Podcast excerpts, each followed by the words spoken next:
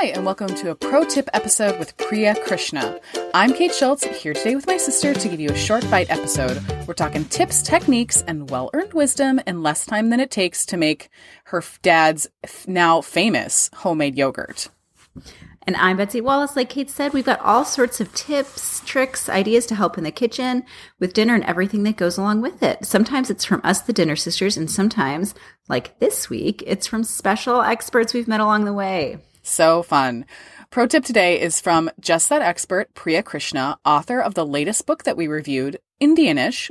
And as we said in our cookbook review, she's a regular contributor for the New York Times, Bon Appetit, The New Yorker, and others, and made this really awesome cookbook that we just loved. We cooked so much from. Mm-hmm, mm-hmm. She also has a video series where she teaches the basics of said Indianish cooking on Bon Appetit's YouTube channel. Um, if you're into that, you can go check it out. Yeah, Kate, I cannot wait to share her pro tip with you all. Let's listen in.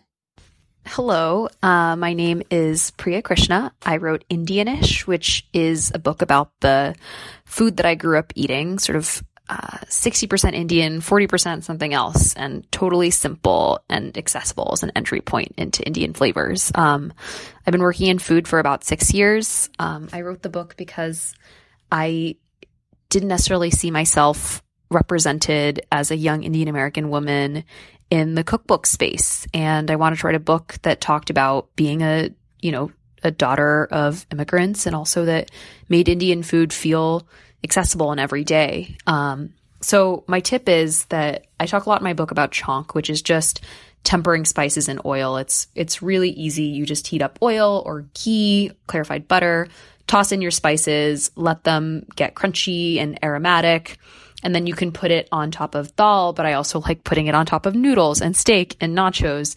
Chhonk is sort of your ultimate flavor saver, and you should put it on top of everything. Um, so that's it. Uh, you can find me on my website, priyakrishna.me or on Instagram and Twitter at PK Gourmet, P K G O U R M E T. Thanks. So fun. We are so lucky to have her and hope y'all check out her book and her YouTube channel and wherever else she writes.